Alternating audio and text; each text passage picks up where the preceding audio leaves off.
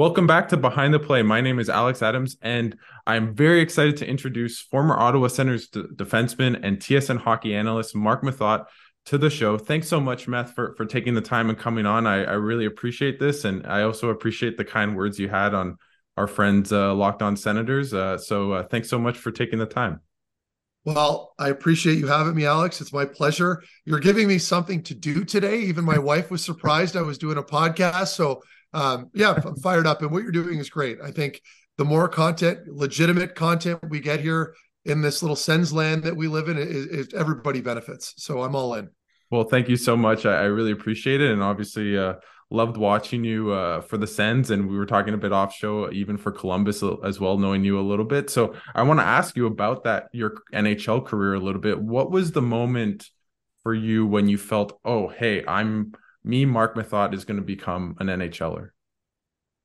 Uh yeah, I mean, it stemmed at a young age. I was never, I was always very shy, very quiet kid, um, kind of awkward. Even in junior, I mean, I was a late bloomer, late hitting maturity. So I always sort of had a sense of, being overwhelmed um, when I played, especially in junior hockey, my first year, and even junior A here in Ottawa when I played for Kanata. But um, I think it really started to click for me uh, my first year uh, with the London Knights. So I had a pretty good year in Kanata, but I always just sort of undervalued what I brought to the table. I never thought I was ever as good as perhaps some people told me I was. And that was just maybe a lack of confidence and being a kind of a shy kid. I mean, my yearbook photos, I'm wearing System of a Down shirt with braces, you know, like just awkward, lanky, and tall. Yeah. Uh, but no, I, I think as a 17 year old, my draft year, which was my first year in London, um, I think then and there it was an opportunity for me to see where I stacked up against other defensemen. And we had Kyle Quincey at the time in uh, in London and Danny Syvret, who was a fantastic junior hockey player, and we had a really a lot of good forwards too. And so um, I started gaining a lot of confidence throughout the year in practices. Believe it or not, it was in practices where you know I was always sort of paying attention to other guys and thinking, I'm just as good as him, or I'm just as fast as that guy. And and I think to finish my point um, my D partner that year was Dennis Wideman, right? So we wow. had Dennis Wideman, and I was playing with him on the top pairing most of the season. And um, I think mixing all those things together, I, I think I'd, i just eventually kind of figured it out and gained more confidence as the year went on, and uh, ended up getting drafted in the sixth round that summer.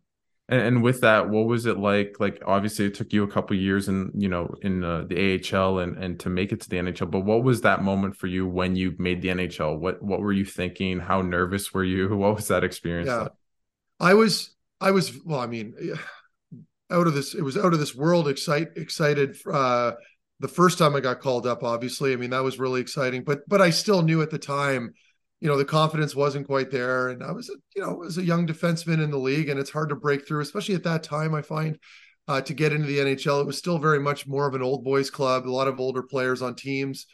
Um, but i think we're my final year um, of my entry level deal i still played in the american league quite a bit that year but it was a very frustrating year for me because i felt like i belonged in the nhl but it's all about opportunity right? And um, you know, we have these conversations about current players in the in, in the Sens lineup now, or we talk about growth when we're talking about guys like Brannstrom and JBD and Lassi Thomson. and um, I know what they're going through because you know internally sometimes you may feel like you you belong, but it's about what you do with those opportunities. Just by chance, when a guy like Pierre Dorion or another uh, head scout might be in the in the stands in Belleville watching you play, it's about seizing those opportunities, and then when you finally get the call up playing really well at a high level when given that opportunity. And I feel like the biggest barrier for players um, once you get to that pro level is, is just confidence, right? You hear it all the time. It probably gets exhausting for fans, but that's the difference between an American League guy and, for the most part, and a lot of established NHL players. Established NHL players, yes, they have all the tools, but they also have the confidence and know and the know-how that they belong. So uh, eventually, when I got to that point around 23, 24, I was a much more confident man in myself. Uh, I was more assertive and I played like it, right? I was more physical, made the right plays. And I think that's what really helped me make that jump. And and with that, I, I want to ask a little bit. Obviously, you you came back and, played for the Ottawa Senators. What was that like when you found out that you were going to come back to the your hometown team? And and yeah, how was that like? Uh, it was wild because I can still remember being on the plane ride. I won't name the name of the scout, but uh, there was a scout that had gone overseas to watch the World Championships, and that was right after my last season. At the time, I didn't know it was my last year, but with Columbus, that was my first World Championship experience, and I can remember, you know, I had a very good tournament, and then I was coming home, and there was a Sens scout on the plane, and he introduced himself and came up and said hi. And I, I don't know how it came about, but I basically told him, hey, I'd love to play in Ottawa. You know, so it was just sort of one of those things, and um, naturally, not a month later, for free agency, I got a call from Brian Murray on on uh, July first. Wow. And that was a day that I just so happened to have a Canada Day party in my backyard. So the DJ was setting up, and, and uh, I get a call like like 30 minutes before the party started. It was just a perfect day and it was wow. beautiful. And getting traded to your hometown, it was it was really special and really cool that Brian Murray was the one that made the phone call. So that was, that was cool. Yeah, yeah, and uh, of course you had a, you were here in Ottawa for many years. Obviously, many fans remember 2017, and, and I want to ask you a little bit about that. What was that like going on that run to the conference finals? And and in retrospect, how close did you feel you were to the cup that year? If you had beaten Pittsburgh, played the Predators, just tell us about that experience and and yeah, and uh, that that that run. Well, as a player when you're in the moment and it's so cool because i had this conversation with my wife the other night where we were watching uh, the dallas game the dallas vegas game. And i remember saying to her during the intro i'm like look like everyone's watching this right now. You know it's the only game tonight. It's the conference final. And i'm like we were there but in the moment when you were there you you sort of lose sight of how big that moment is because you're so insulated with your group you're sort of in this little bubble throughout the playoffs and if you were like me at the time like I did not pay attention to anything. Like I didn't watch the news, I didn't read any newspapers. I didn't really pay much attention to social media unless we went around and I posted some fun comment for the fans. Yeah. But but you forget the magnitude in the moment, right? So um, looking back now, you know, I never was able to truly appreciate it at the time, and that's just part of the the process. But um, I mean, knowing that, looking back now and knowing we were one goal away from that opportunity and coulda, woulda, shoulda, right? I mean, Pittsburgh won, uh, they deserved it and they go on and win anyway. So clearly, you know, they they were the right people for the job and they deserved all of that. But but really neat experience and and we played in some great cities, man. Like you know, Boston, New York. Those two alone for the first two rounds was pretty freaking cool. And my memories are weird from that though. Like it's it's just snapshots for me. Mm. I hmm. mean, I some guys have steel traps; they can remember all the little details. I think because I was such a high stressed individual and I was so hyper focused on not making mistakes that I I kind of kind of sucked the fun out of it for me. I don't remember that much. All I can remember was by round two being really beat down and worn down and taking every opportunity to go outside and find a park and just get some sun. Like I just remember thinking, okay, you're in your hotel room all the time, you're at the rink all the time. It's beautiful. Take advantage of the nice weather. And I feel like it gave me a huge advantage, like just, really? just getting that exposure and the vitamin D and all that. It was a big one for me. And then, of course, being on the road with the guys a lot too. That was that was awesome. I mean, all the dinners and the team dinners. Um, I miss it big time. Yeah, no, of course. And and I want to ask you a little bit about obviously you played with Erik Karlsson and and you guys seem to have this great relationship off off the ice.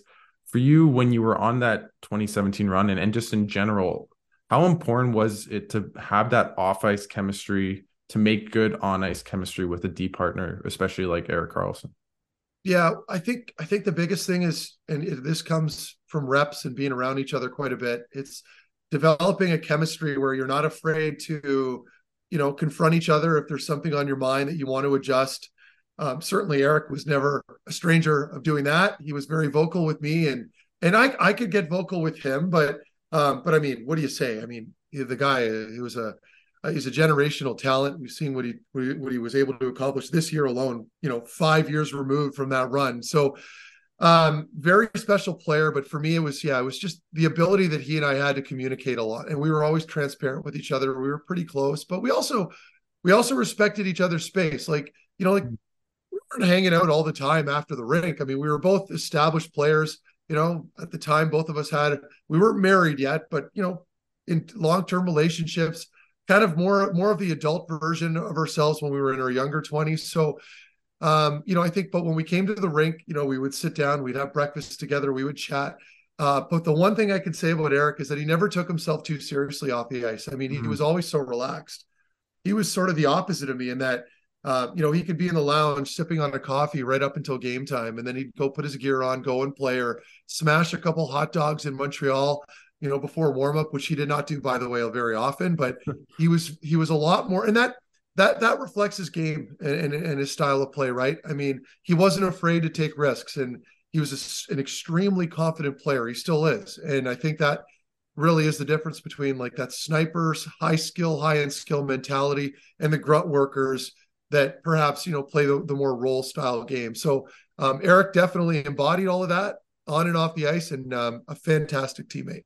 And uh, quickly, just to pivot, because uh, when when people found out that I'd have you on the show, everyone was asking, ask him about his finger. How ask him about his finger. How often do people ask about your finger in reference to the Crosby slash when you're here in Ottawa? Yeah, I, I, and I know I play with it a lot online because it's probably the first thing that pops up if you search my name. It's the Crosby slash. Never mind any of the hits or goals, which were which were far and few. But um, no, I mean it's it just comes with the territory, right? It was a big moment, uh, highly highly publicized moment, I should say, and it got a lot of attention. Uh, my finger's fine though. Like it's it's it's reattached. It kind of looks more like a knob now. It looks different from my other one, but oh, yeah. um, it's got a little bit of a bend to it too. But it, oh, you know what? I, and I don't feel very much, but it looks normal and it doesn't scare my kids. So that's all I care about. Um, I, I, don't really ever think about it anymore uh, unless somebody brings it up, like right now. But uh, it took a while, man. It took a while to get used to that. Like those first couple rounds, especially the Boston series. Um, after you know, because this happened, I think, with a month left in this the regular yeah. season, and then you know I had to play in the playoffs, and those composite sticks and the vibrations and the, some of the worst pain I've ever had as a player, which is odd coming from a, such a small little no. um, issue like that. But yeah, it's it's it's something that I have to live with, and just like every other issue, uh, I've got a bad back, got a bad neck. Um, like most retired athletes that played in contact sports, it's stuff that you just have to manage for the rest of your life. And when you were playing, what was you can either talk about maybe your game day process or off season process, but what was your process like in terms of just being an elite athlete. Give us an insight into what a day would look like as as Marc Methot in the NHL. Well, none of that happens, uh, you know, without having you know good support from parents. You know, I'm kind of veering off, but um, you know, people talk about how expensive hockey is, which it is absurdly expensive. But you know, the same applies to a lot of other sports. I played in Dallas. I saw a lot of the football guys and a lot of the young baseball players coming up at certain clinics. Everything is so specialized now. So obviously, aside from the money, I think the biggest thing for me was just I had two very committed parents. I grew up in a middle class home. My mom mm-hmm. was a nurse. My dad was a cop. We grew up in a bungalow, but but I think the difference is that my my parents were completely committed to it. Right, not in a crazy way, but just as far as time goes and taking us to the rink and putting in the effort to make us practice our shot in the garage. So all those things, um, you know, people can throw checkbooks at, at their at their kids all they want. At the end of the day, it doesn't really make a difference ultimately it comes down to, the kid, um, the individual, and if he has the drive, um, because you can't do it for them. And then you need very supportive parents that are completely committed to you. And and I'm, I'm the reason why I'm bringing that up is because I have a son now. He's five, and I'm starting to kind of get a taste of it. I'm seeing the dynamic with certain parents and how things yeah. can get. Mm-hmm. So um, so I, I credit them a lot for that, and my dad because he was very. My dad was strict. You know, he's a strict guy, but but he was fair uh, and and I think that instilled a lot of my work ethic, and I think that was my strength was my work ethic. You know, I I would never outskill anybody, but uh, my skating was a big strength of mine, and so we did a lot of that. And I think I just nurtured that more as I got older and understood what I had as a player. I was able to roll with that a little bit more, and I never needed parents to push me because I would push myself, and that's yeah. just my mentality. And so that carried into my pro career, and uh, I never wavered from it. I always worked really hard in the off season if there's one thing I could change or go back in time, it would probably be to adjust my diet because mm. people weren't weren't nearly as as as, as food conscious as conscientious as they are now. Um, so that's a big one, and I think you're seeing a lot of the junior kids coming in now. They're a lot more aware of what they're reading. You know, we had an interview with Connor Bedard in Regina when I was doing a game there, and I mean, he is so disciplined yeah. with what he eats, and he's a 16 year old. Like, come on, so or 17, whatever he's yeah. at now. So that's a big one too. And I think the game's always evolving. Uh, and now players, parents, everyone's looking for that edge, and it's very competitive. Did you see a shift in like nutrition while you were playing? Like, did it feel maybe at the end of your career, or did it still feel kind of a bit more murky? Def, great question, and and it's and and people would probably roll their eyes at this type of chatter, but it's such a it's such a critical thing for athletes, right? And it gives you such a huge advantage when you're putting good food in your body. And so I would say, yeah, like the toward the end of my career, like definitely when I got to Dallas, even my last maybe year or two in Ottawa, you could see the shift. Guys were starting to have gluten-free pasta, or they were eating less pasta, or they were having brown rice instead of the pasta with their chicken or salmon. And that was for pregame meals. So um, it, it's hard to do it because the 82 game year is a grind and you get sick of eating the same foods every day. But I find the guys, the guys that really have a um, a, a, good, a great self awareness of, of their diet and the food they put in their body, typically give themselves more longevity during the season. You see a lot less burning out. Uh, their energy's up a lot more. They're sleeping better, and uh, as a result, they're better players. Yeah, no, for sure. And and obviously, it to to go to wrap up your career. Obviously, I want to ask a little bit about now you're in media, of course, and and what was that like for you to to go from playing all the time to being retired, and what drew you to coming back into the sport and, and joining hockey media? Uh, well, I guess the last five or six years playing, um, I'd always get a lot of comments from people just with regard, you know, you ever hear a player that's well spoken in an interview, and yeah. typically, you know, a media person will come online and be like, "Oh, that that man has a future in media" or whatever. Mm-hmm. I would get that occasionally, right? I'm not, I'm not by any means some silver tongued politician per se, but I think my strength is that I'm willing to say whatever I'm thinking, right? And some people will disagree with me sometimes. Some people will will like what I say, but but I'll never I'll never bite my tongue, and I'll certainly. I think I'm kind of all over the map. I think the, the major thing here, the major adjustment for a player going into media is juggling um, the critiquing of other players. I think that was mm-hmm. my that was the toughest thing for me. It was I'm a year or two removed from hockey, and I'm going to go online now and maybe say something critical of a player. I, I don't like doing that. It's hard. I'll do it occasionally, um, but ultimately, I think if you, if you plan on being taken seriously and if you have any integrity as a media related person, whether you're a broadcaster or a podcaster or a radio guy, you have to speak your mind. You need to have strong opinions, um, and you can't you can't hold back. And if you do that, your content sucks, and no yeah. one's really going to take you seriously, right? And uh, you know, on the flip side, you don't want to be some mouth, some loudmouth blowhard that's just spewing nonsense because then people sort of tune you out as well. So there's a fine line there um, my my my thing is I like to engage with fans. I think that's an important thing on social media. Um, it makes you a little bit more relatable, and people can kind of reach out a little bit more. And I think I've I've tried to do that as best I can. The problem when you do that, and the problem when you stick your neck out, is you get a lot of people that can see that you they perhaps can get a reaction from you. So, you know, and you see it even with Subban, right? PK's a lot more outspoken now. Maybe there's a big hit he like from last week, and he posts it he took a little bit of flack for that, right? So um, you have to be willing to take it. I, I always laugh when I see certain people, certain media people, you know, maybe a, a little bit smaller of a platform, but start running their mouth on a topic, and then they don't like the blowback, and you can just see the replies. The replies are shut off. Tweets are protected. It's uh, it's hard, and yeah. I'm telling you, you need to have thick skin in this line of work uh, if you're going to start spouting off strong opinions. So that would be my advice to players that are coming in. But um, at the end of the day, I just enjoy it. It gets me involved with hockey. There was no job available. No one ever reached out to me to help the team or to work with the D or do anything like that. So I said, you know what? F it. I'm going to do this because at least I'm involved now. And uh, I love working for TSN. They're nothing but nothing short of fantastic with me. I love doing the junior games. I know people, I got some comments, why are you doing junior games or this and that? And I'm thinking like, I love it. I love it. I don't, I don't do it for the money. It's something I enjoy doing. And until I'm told not to do it anymore, I'm going to keep doing it.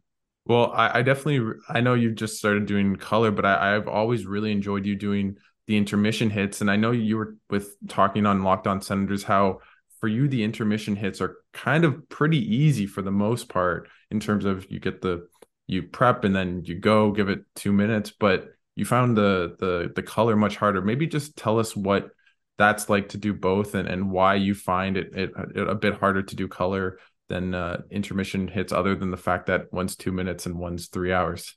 Yeah. well, you get paid more to do color, um, okay. you know, uh, but it's nothing significant, I guess I should say. But but uh, it's it's just different, you know. Like if you're a chatty guy and you've got these anecdotes you always want to chime in with, and you've got lots to say, then color is where you want to be. Um, the intermission stuff uh, for me is great. Uh, it's given me a lot of great exposure, but more importantly, I just enjoy it.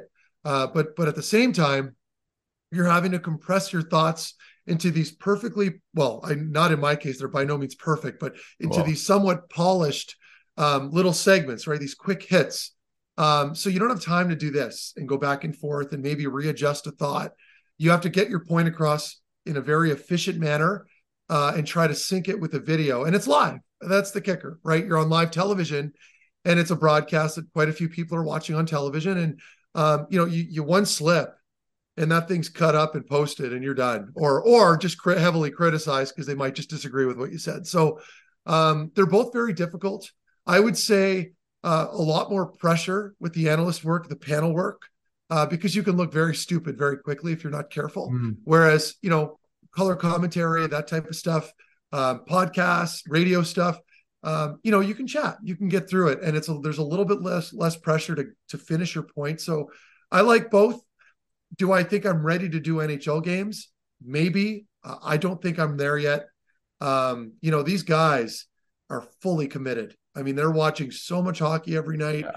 Um, you know, and I, I love watching hockey. Do I want to sit there and watch three different games on three different screens every night? Maybe not. So. I'm sort of in a weird spot where I don't really quite know what I want to do, but I'm enjoying what I currently am doing, and I'm going to keep doing it until something else pops up. I have a quick question about the intermission hits in terms of do you write like you let's say you watch the first period it's whatever the score is something happened do you write stuff down? Is it pre-prepared? Is it like how do you yeah. That might be that might be the best question yet because I don't think anybody has any idea how it works and it's funny because it's it's a lot less intricate than you think at least for me so you've got the truck so if I'm at the Sens game there's a truck parked in the loading dock and it's like yeah. a, a, trailer type of thing yeah. that has a million screens producers are in there guys cutting videos whatever that's what and the that's where they that's the guts of the operation and i'm up and i've got a headpiece an earpiece in and yeah so the first period starts and right away either on my phone or on my mic that's sitting beside me at the table as i'm watching the game if i see a trend it's all about trends unless there's goals which we pray for as analysts because then you can just break down a goal it's yeah. super easy yeah. Otherwise, you're looking for a trend. Okay, so this the team's been struggling a little bit on their zone exits. So I'm going to pay attention to the zone exits tonight. And then maybe the first period starts in the first 10 minutes. I'm not really seeing very much. Like there hasn't really been anything significant.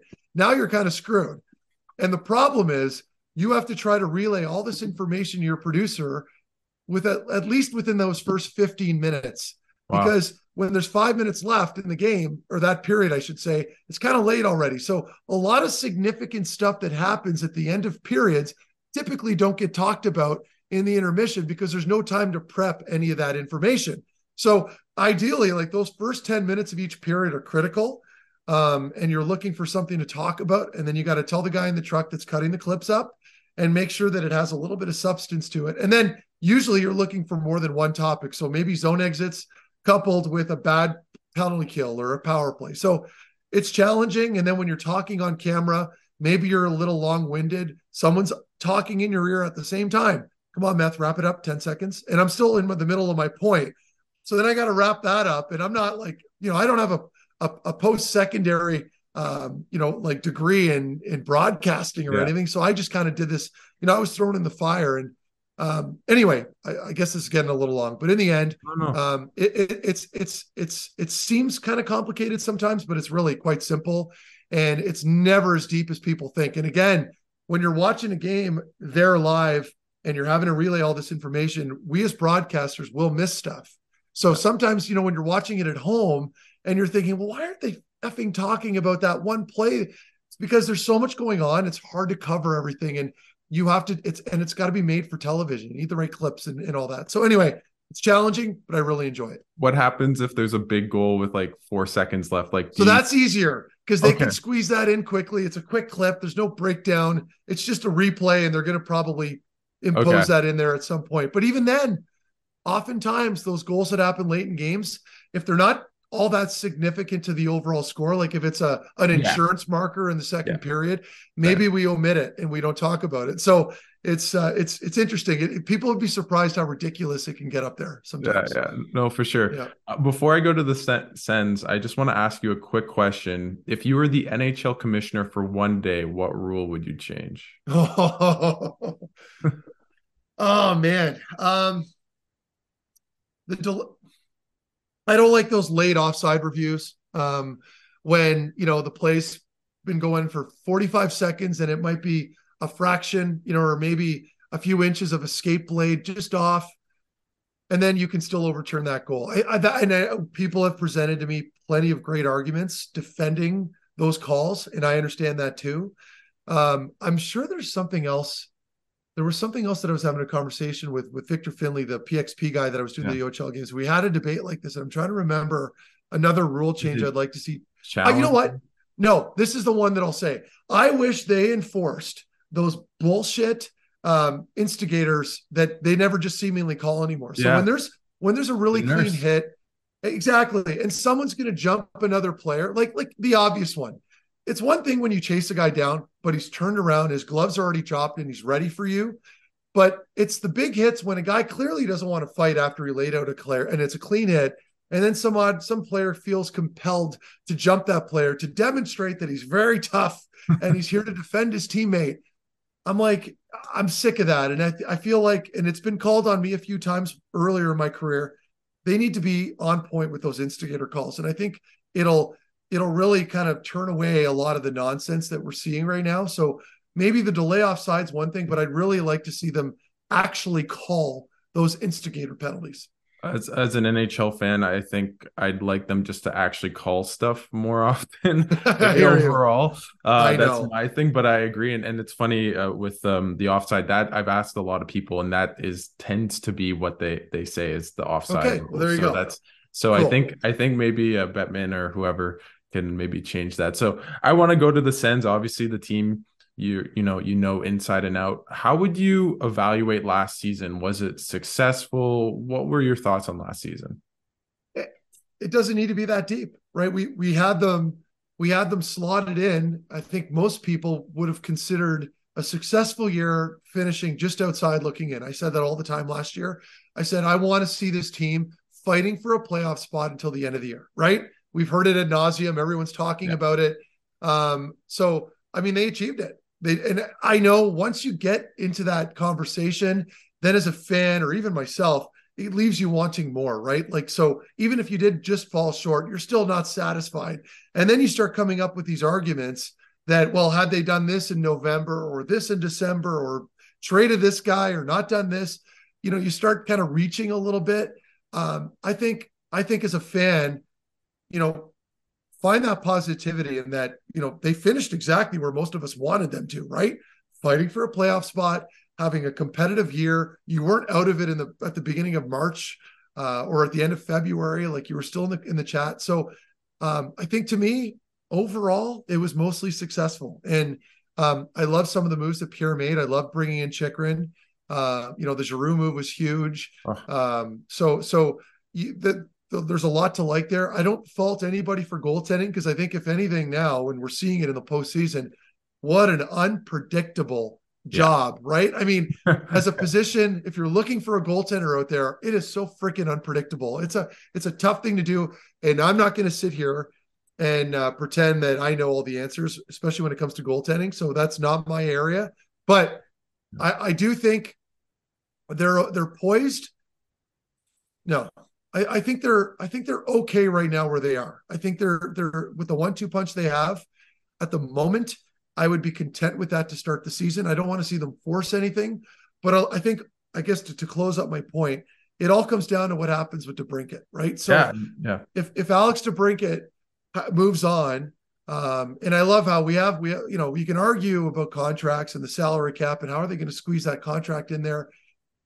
I don't think it's the end of the world if he moves on. I, I would I don't like getting rid of a 30 goal scorer, potential 40 goal scorer. That's just criminal, and you don't want to keep those guys. But it's a big contract. Uh, there's a lot of money locked up right now up front, and with Norris coming back in, which will fill that void a little bit, assume he stays healthy. I don't think it's all doom and gloom. I think I think you can move on. And I, I have this weird gut feeling that Pierre is just waiting for Alex to break it to make that first move and say, listen, that way Pierre's hands are clean. He doesn't have to be the bad guy shipping him out, uh, which I don't blame Pierre for. So I think for me, we'll see here. I know it's going to happen in the next week or two. We're going to probably get some answers come, well, over the next month, I should say, and get a better indication of where we're at with him.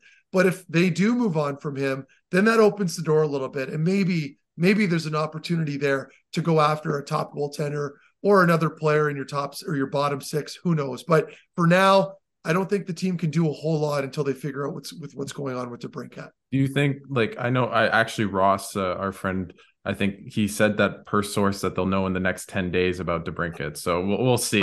I wonder what his source was. I, maybe it's, maybe maybe it's the same as Martians. Who knows? But uh, uh, yeah. With that, do you think like watching the playoffs, seeing these teams? Because I think to myself, with DeBrincat, you sign him to this big contract, you won't have the same depth. Like do you think the f- team itself, if they were to make it have more depth with that cap space, is better than maybe being as top heavy like the Leafs or another team like that?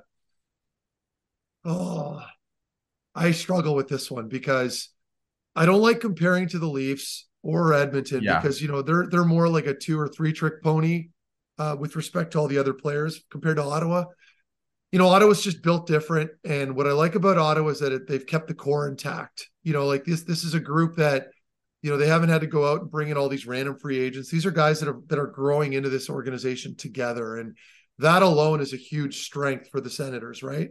Um, because I can't I can't tell you how big of an advantage it, is to have guys that you've already kind of gone to battle with shoulder to shoulder through those tough times um, now you're always going to need good influences, good veterans here and there sprinkled in, but um, yeah, I think with with that contract, I worry that it handcuffs the team a little bit with their depth, as you just mentioned, Alex, and I couldn't agree more. I mean, Vegas is an exception right now because being 11 million over the cap in the postseason. We all know what they did there. A little yeah. manipulation, maybe. I don't know. Yeah, but, I know.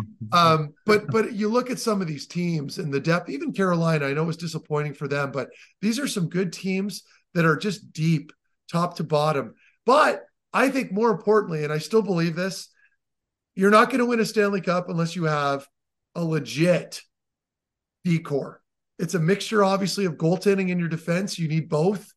Um, but but what I'm seeing now with a lot of these teams, like and and Ottawa's on their way there. That's not me trying to criticize Ottawa. I think I do think they're on their way there. I don't think they're there yet, but I think that's just going to come in time. I don't think this upcoming season is their year. I think they should be in the playoffs. I don't think that anybody has them pegged for winning the Stanley Cup. No. So I'm not really worried about it maybe adding another piece down the road when the time comes. You know, if, if you know you're approaching a season where you have a legitimate shot at winning Stanley Cup and being in that conversation then you pay a little extra. You get that free agent. He might be overpaid a little bit, but he'll be in your top four on the back end or your bottom six up front. And it gives you that depth. So for me, I'm okay with the status quo right now. And then depending on what happens with DeBrincat, maybe you make a couple extra moves there too. I because I wanted to ask you about the defense and you alluded to them right now. What what do you make of the D-core right now? And you said they might be missing something. What do you think they more sandpaper, bigger size? Like yeah, uh, and and I don't. It's it's there's a fine line because you you want you want a guy that can move the puck, and so if I'm going to say, well, you need a uh, uh, you need a, a rangy guy like a lot of the Carolina defensemen, just as an example, that can still move the puck well. Well, now you're talking a five million dollar player, right? So it's you know, and that's where scouting comes in, you know, finding those gems. New Jersey did it. They brought in a couple random players that we passed out on, passed up on, I should say. Um, you know, Marino was one one example oh. of a guy that, but I'm not faulting Ottawa. There's plenty of teams that are. They got Chychrun, so yeah, exactly. And Ottawa's in a great spot now, but I still worry about there's there there's not a whole lot of deterrence back there. Uh, there's not a whole lot of guys that can just impose themselves a little bit. Um, maybe one guy. I'd love to see it on the third pairing. It's not there yet, and it's certainly not available right now. Not that I'm aware of. I'll have to see an, an updated free agents list, uh, but I just don't see it. I don't see it at the moment, and I think that's going to change as this team grows more. Um, but for now, I'm pretty happy with the top four. And however you want to pair them, I don't really care. You know, okay. do what you got to do. I mean, Heiskanen's a left-handed shot playing on the right side with Dallas, so I'm not going to get too caught up in the whole left-handed, right-handed natural side argument. I think as long as you've got some competent guys back there that understand the game well, which they have, then you're okay. Because now you can lean on your top four more and you know limit the amount of minutes on the back end. But that that's my final argument here. My my my worry is a player like Erik or um, anybody else that's used to playing top four minutes at their best now having to kind of li- playing more limited ice time. Sometimes that can really affect your game. We'll see what that does with Erik Brannstrom. I think he's going to be okay because he's a smart player and he's been through the ringer up and ups and downs that I feel like he's battle hardened now and he can probably take more uh, of, of those different roles. Um, I just worry come playoff time, it, it's a heavier game. I mean, yeah, there's no, no denying that. We're watching the freaking games on TV. I mean, everyone sees it. I worry about what that looks like in a bottom pairing role playing against some of those heavy lines, but I could be proven wrong. Um, I'm going to give him the benefit because I love his mindset. I love his drive. I just, I'm not sold on him playing on the third pairing. I'd like to see him play in the top four, but we'll see what happens. And I know every time I bring this up, everyone gets angry. Everyone has their their one liner comments. Oh, we're back into the Brannstrom uh, portion of debate this season. I know people get exhausted, but if I'm structuring a Stanley Cup playoff team, um, there's some little things that I would probably tinker. And and with that, I want to ask you a little bit about in your mind, who's the best defenseman on this team next year? Like, is it? I've loved Sanderson. Uh, I think Chychrun, I think will be really interesting to watch. Obviously, Chabot had a bad year for his standards, but he's still super talented. Like, who's the best defenseman in your mind next year? Well, I love Shabby, and I'm I'm I'm I'm not friends with him per se, but but I've had a lot of interactions with him, and he's a great dude, and we get along really well because he was around when I was finishing up my time in yeah. Ottawa. He was watching, and he was around the room all the time. Great man, great guy, and everybody like when I see people giving him a hard time, I just kind of wince a little bit because I know I know his character, and he's a he's a legit leader. I want him to have a big year. Do I think he's your best defenseman? Probably not, right? I, I would have to give it to Sanderson only because I feel like Sandy's just a little bit more dynamic. I think he's got a quicker couple first steps, and that alone allows him to defend a little bit better. And then, you know, for Shabby, it's hard because you know he's he's plays a ton of minutes, and when you're playing all those minutes on the power play, and you're getting all that ice time, it can be hard to to play a balanced game in your own end as well. So it's easy for me to say, well, his defense his defense isn't that great right now, and I thought he struggled. It's not fair for me to say that because that's all I focused on when I played. Yeah. So I think right now, one guy that stands out, like most, uh, like most people feel like, is probably Sanderson. Uh, just so dynamic, and I was so impressed with his ability to make plays under pressure. Uh, very good one-on-one, very good instincts. Um, and I think if he can round out his game at the offensive end, where he's even more of a weapon, and his shot gets better, his shot selection will get better. You're going to see him get more points because he's already really good laterally on the blue line with those little spinorama backhand oh, moves he does and those passes. Yeah. So I think once that rounds out and you start seeing more offensive contributions, I mean, he's going to be an all star. Hard to argue with that. Yeah. And and I want to I want to go to to Tim Stützle. Obviously, had a, such a breakout year this year. What do you, what did you see in his game to take him to that next level? And and maybe what do you think his ceiling is? Well, you know, for a European player, he's got a lot of character. So I'll say that. Um, I I love that. I, I loved it too. I and I'm just chirping Pierre. I'm just joking, but yeah, yeah, no, I just I love the backlash. Should he have said it? Probably not. But I don't but, think he meant it that way. It is what it is. But I know what he meant. Like as a young European dude coming from another country with a language barrier, coming in, he had an immediate impact. He played with a chip on his shoulder. Um, you know, he's he's loud. He's he's he's he's got flair to his game, and I think probably that's what Pierre meant. I, I just, I mean, seeing him evolve, and I think you know, as, as most people probably noticed, the transition to center that really opened everything up for him. Then you then you know the chains were taken off and he was able to pre- pretty well freewheel all over the ice and you're seeing the creativity and the way he reads plays and the skill set and um, the dynamic play that he brings to the table, the bite in his game, giving a, a yeah. player a, a two hander after he maybe a late hit. I mean, I love that. I love that stuff. So he might be one of my favorite players. He's probably my favorite player to watch right now. Um, I had Batherson. That was my guy going into the year, but I thought Drake had some ups and downs this year, and he, he, maybe not where his game needed to be. I'm sure we'll see a step forward again for him next year. But yeah, with Timmy, I mean, man, the chemistry that he has with Brady, and I think Brady for me is the X factor for Timmy. I don't think Timmy has the same type of game if he isn't playing with Brady Tkachuk. Mm. I think hmm. Brady allows Timmy to freewheel and do what he wants and play with confidence because he knows he's got Brady there. And Brady's a great player. I mean, people forget Brady can play tough. He's imposing, but he's a smart player and he makes great plays. He's got sneaky good skill. Um, so I think that's been a huge, uh, huge advantage. Then obviously having Giroux coming and going and and whoever else on the flank um, has really helped them all out. So I love where his game's at. Timmy's going to be a perennial All Star um, and and probably uh, the team's highest point guy moving forward. Yeah, yeah, no, for sure. And I want to go to to next year a little bit. You you said obviously the expectation should be playoffs. Like, do you think that like what's the the big holes other than I guess maybe goaltending you see for next year? And and if they weren't to make the playoffs, is that just a complete maybe not disaster, but just a really big uh, shot in the foot? Well, people should hold this team to a high standard next season. People should expect them to make the postseason.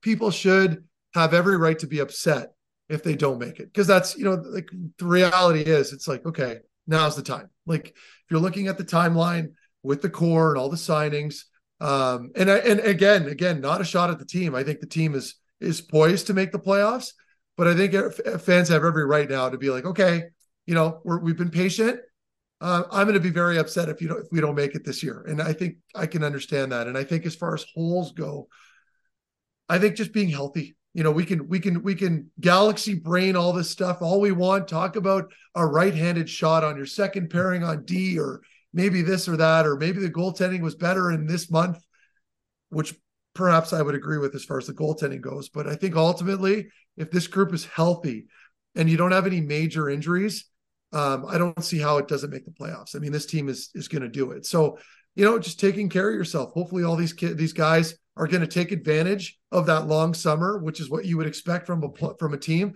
I think from a team's perspective, it's no nonsense now. Like, commit yourself this summer. I'm sure I'm sure Brady's already had this conversation with everybody, guys. Like, no bullshit here.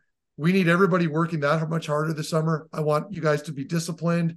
Come to camp in great shape Make sure you're skating lots in July and in August. Be prepared. Um, and I think if they do that and you get everybody on board, like the buy in is there from everybody, I don't think having a hot start or having a bad start will even be in the conversation. I think the team will just be more consistent. Okay, maybe they lose their first game, but they'll probably win the next three, you know? So yeah. that's what I want to see out of this group is more consistency. But I think that comes from more buy in in the summer. And then, of course, you know, knock on wood, this team is just going to be healthier this year. And uh, how sick are you of the the Sens sale right now? And oh man, you know what? I uh, I stopped getting involved with it. I think a lot of people are sick. At the same time, I can understand the frustration. So everyone's entitled to speak their mind and get angry. I mean, that's what social media is all about. It's, I think, more now a place where people just vent their frustrations. Yeah. But, yeah. but no, I, I do think, um, you know, we're there. We're, we're finally there. Would would just would would it ideally be better if we were there last week or the week before? Yes. But if for anybody out there who's been lucky enough to buy a home and understand the red tape involved just buying a house, um, now you know, move that to a, a billion dollar uh, sports franchise and all the red, the red tape that follows and all the lawyering and and whatnot, and then bidding with other teams. It's a process. It's long. Uh, unfortunately, it's it's happening at a time now where people are so excited about next year. You know, this isn't something that went on three years ago when the team was struggling and yeah. was likely to struggle again the following season. So I think people, you know, have a natural inclination to get upset at the moment because understandably so, we're we have expectations. And unless ownership is in place, then the organization can't take the steps moving forward this offseason to make the team better, right? That's but I think the team is in good hands for the most part here you know, Pierre's a great scout. He's got a good eye for for players, and um, they still have all their staff in place. So I think, you know, just stay calm, stay cool. It's going to get done. Um, I think for me, more importantly, I just want to see what happens with the land deal and if the team yeah. actually does move there. I think for me, I'm not really worried about the hockey operations uh, because this you have a veteran group in there right now that knows what they're doing. I think for me, it's more is this team going to move? And if they do move, you know, does the NCC finally get out of the way and let them just do it? Or, you know, so there's yeah. a lot going on. What's the site that they're going to use? Until that all gets settled, I think fans are going to continue to be, you know, hysterical about it. And um, I think you can you, you can count on that to continue on here for the next week or two. How important would you would you say uh, a downtown arena of some sort? Wouldn't like if it's LeBreton, if it's apparently there might be at Sandy Hill Arena, so that'd be great yeah. for me, me in, in Sandy. Yeah. But um, but uh, how important would that be for the city in, in your mind and in, in the team itself? Yeah, and I've gone back and forth on this because um, you know, you go down to LeBreton, for example, it's like you're pretty far from the highway. And like, and I'm only, this is only based off my own experiences playing. Mm. You know, when I played in Dallas, when I played in Columbus, there was a stretch of highway right there, like almost touching the rink. Mm-hmm. Not all NHL rinks are built that way. Uh, but you know, you're always going to worry about the infrastructure and and coming and going. And I know a lot of people are all talking about the LRT and public transportation. Listen, most people that are going to the hockey games in January and February are going to drive there. Great for those who are taking LRT. I'm a big promoter of that. It's been an absolute disaster. But yeah. but the more people that can funnel in taking public transport is great because then that allows everyone driving in more time and space, less uh, congestion, less time spent in a parking lot, whatever you whatever it may be. So I'm not going to sit here and pretend I'm a city planner, and yeah. I'm not going to pretend that I understand all the logistics and the business involved. But for me, it's like I think we can all agree that the team should move somewhere closer yeah. to the core, because then you're you know you're you're you're you're siphoning in all the people from the East End, from Gatineau, from Orleans. So um, you know, people from Kanata. Like I, I listen, I'm going to be moving out there. Like I'm moving an oh, hour west of Ottawa, like oh. an hour, so half an hour from Kanata. It is in my best interest to, if the team stays in Kanata. But yeah. I'm still going to sit here and tell you, based off of my playing experience, moving the team downtown benefits so many people. All those struggling businesses down there that have no more government workers working downtown, they're hurting. You yeah. bring in a rink down there, you build up a nice area, it drives more business in those in those areas. I think that's great. I don't have again, I'm not I'm not a college graduate, so people can not take my advice here as, as gospel, but I yeah. do think it, it, benefits a lot of people. And I, I'm excited, you know, with the idea that they may build a world-class facility. That's cool. Yeah, no, for sure. I I I, I uh, look forward to not leaving early with in a four-one game just so I get home before. That's what I mean. Yeah, exactly. exactly. That's that's the thing. And I already got bit in the ass when I left early for the Calgary game this year, and it wasn't even my idea. But hey, that that that, that happens. So um, before. I let you go, I just want to ask a little bit about the Stanley Cup uh, playoffs. Obviously, the finals today. I know. You, I think you said you like Vegas, but maybe just break down a little bit quickly um, that series and who you like and why. Uh, well, yeah, it's funny. I had Vegas right from the get go, uh, so wow. I'm going to pat myself on the back there. I had them. I had them going to the final at the very least. Um, they were my dark horse. I believe I said it on the Locked On podcast. So if okay. anyone's trying to fact check me, yeah. but I just love their makeup. You know, I now it's an unfair makeup, but I mean, if you're looking at that group between their goaltending, their back end, and then the depth they have up front, it's like what's not to like. And you saw the work they did with Dallas in Game Six. I mean, it wasn't even close. Oh. So they put on a clinic, and they deserve to be where they are now. Um, I still think that team. I love Florida. Uh, I've my last interaction with Matthew Tkachuk was my my last game in Calgary with Dallas. He he he slew footed me behind our net with like seconds to go in the game, Jeez. and I chased him and I grabbed him by his hair after I ripped his helmet off, and I tried feeding him a couple, and then I got kicked out, and then he got kicked out. But I mean, mission accomplished for him. Uh, he sucked me in. So, but but it's funny. So the reason why I'm saying this is, yeah. despite me despising him at the time, he's turned me into such a huge fan. I mean, that guy's a gamer and he's a he's a media darling.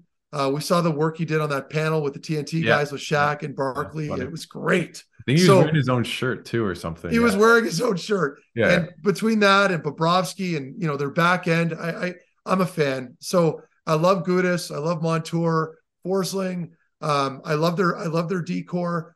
Uh, but I think Vegas is going to overwhelm them, and I do think, you know, I you could probably say Vegas in five, but I'm going to give them a I'm going to give Florida the benefit and give this is the this this is the first time I'm even making this public. I'll say Vegas in six. I, okay. I, I just I think they're going to be too much, and and they're too deep. They've got too many scoring threats, and they're too strong on the back end. And if they get some stellar goaltending right now, which they have been getting, they're going to be tough to beat. Well, thank you, Marc. I really appreciate you you coming on the podcast. This was really cool for me, just as you know, a lifelong Sens fan. So I really appreciate this, and I want to give you the floors or anything coming up. I guess you can plug Locked On Senators as well, or friends, or anything at TSN that you're working on that you want to kind of give a shout. Yeah, no, I mean, uh, I appreciate you having me on, Alex. It's it's it's great. I love what you're doing. Um, Thank you. Yeah, I, I, think for me, for me, it's just looking forward to the fall. You know, and I'm yeah. like everybody else out there. All you people listening, I just want the season to start so oh. I can get back to work and watch the games. But for now, I'm going to enjoy my off season. Uh, I'm going to focus on my kids and uh, the hockey with my son Jack, and hmm. try to get him at a level where um, you know, I'm not rolling my eyes every time because he's still very young. yeah. And so that's a challenge being a former player, trying to get your kids to play. You expect them to figure it out right away. It does not work that way. So patience will be a virtue for me. But uh, no, I'm going to enjoy the summer, a lot of fishing. Uh, we're building a new home. We're breaking ground hopefully in the next week or two. Congrats. Um, and uh, that's it. Awesome. Well, uh, good luck with your house. I'll definitely uh, also definitely uh, looking forward to to maybe swinging by at the TSN studio when I go to maybe 10 or 15 games next year and saying hi. And uh, thanks so much, Meth, for for doing this. I really appreciate it and uh, have a great summer. Sounds good. Thanks, brother.